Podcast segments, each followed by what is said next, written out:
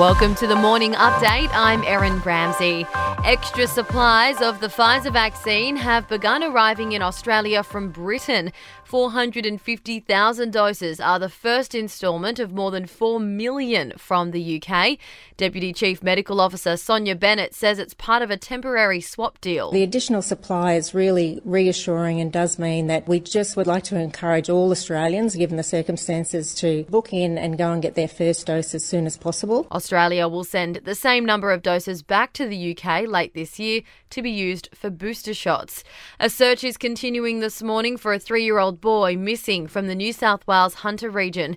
AJ Elfalak hasn't been seen since Friday morning. Police have seized a white ute from a property 78 kilometres away. It's being checked by forensic teams. An abandoned house has also been searched on a property not far from where AJ lives. We have specialist police come in and examine that area to identify and locate any evidence that's available. That's Chief Inspector Tracy Chapman. The Paralympics are officially over with the closing ceremony held in Tokyo overnight. Australia finished eighth with 80 medals, including 21 gold. China topped the medal tally, followed by Great Britain and the United States. And Treasurer Josh Frydenberg will urge Australian businesses today to expect new tensions with China.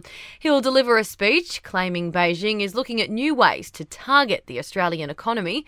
Mr. Frydenberg says Australia can't give in to China's threats and we need to keep looking for new markets. To sport, the Gold Coast will play finals football against the Roosters this weekend after taking the final spot in the NRL top eight with a 44 0 win over the Warriors. In AFL, Melbourne plays Geelong on Friday night for a place in the grand final.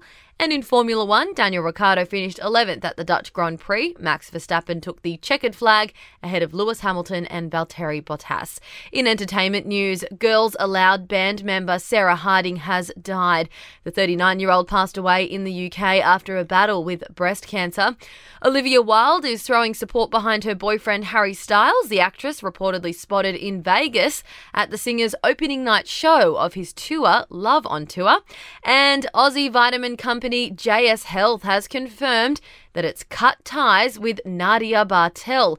It's in the wake of a video of the influencer snorting powder off a plate. And that's the latest from the Nova podcast team. We'll see you this afternoon for another episode of The Update.